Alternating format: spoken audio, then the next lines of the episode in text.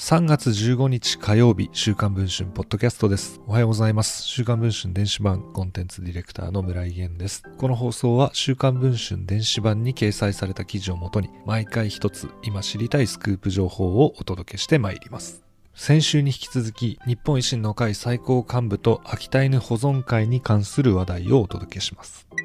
日本維新の会の遠藤隆国対委員長が代表理事を務める公益社団法人秋田犬保存会をめぐり川北康介副会長と山口組系暴力団幹部との交際が発覚した問題川北副会長が虚偽の説明をしていた疑いがあることが週刊文春の取材で分かりました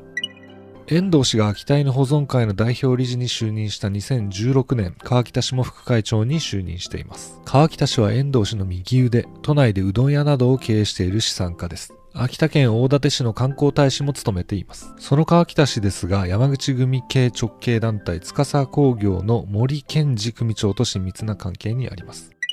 司工業は1967年に司忍山口組組長が創設した団体。森氏は司氏の側近として知られている人物です。週刊文春3月10日号では、川北氏と秋田犬を抱いた森氏が親しげに写った写真の存在について報道しています。川北氏が暴力団員と交際している点について各都道府県が定めた暴力団排除条例に抵触する疑いがあることや公益法人認定の取り消しに及ぶ可能性も指摘しています。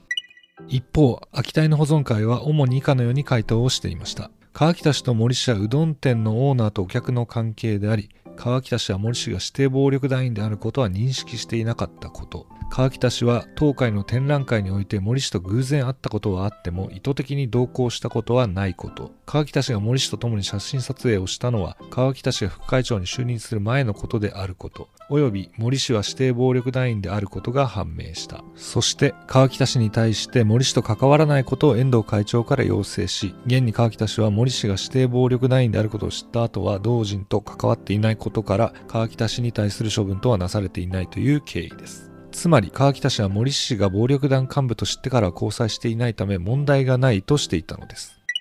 しかし川北氏に近い関係者は次のように証言をしています。2018年から2019年の間にも親密写真は理事会で問題視されていた。100歩譲ってもこの時点で森氏を暴力団幹部と認識していたはずです。にもかかわらず、川北氏は2020年6月14日のうどん店の10周年記念パーティーで森氏から店の新看板を贈呈してもらっています。週刊文春はこの時撮影された2人がうどん店の新看板を持つ写真を入手しましたその看板は現在も川北市のうどん店に掲げられており表には森健二の赤い押印裏には同盟の直筆サインが書かれています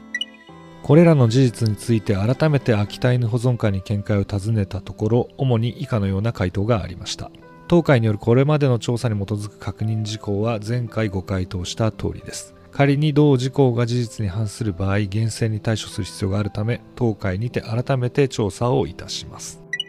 会長である遠藤氏に見解を尋ねたところ、秋田犬保存会によるこれまでの調査に基づく確認事項は、前回同会がご回答した通りです。仮に同事項が事実に反する場合、厳正に対処する必要があるため、同会にて改めて調査をいたします。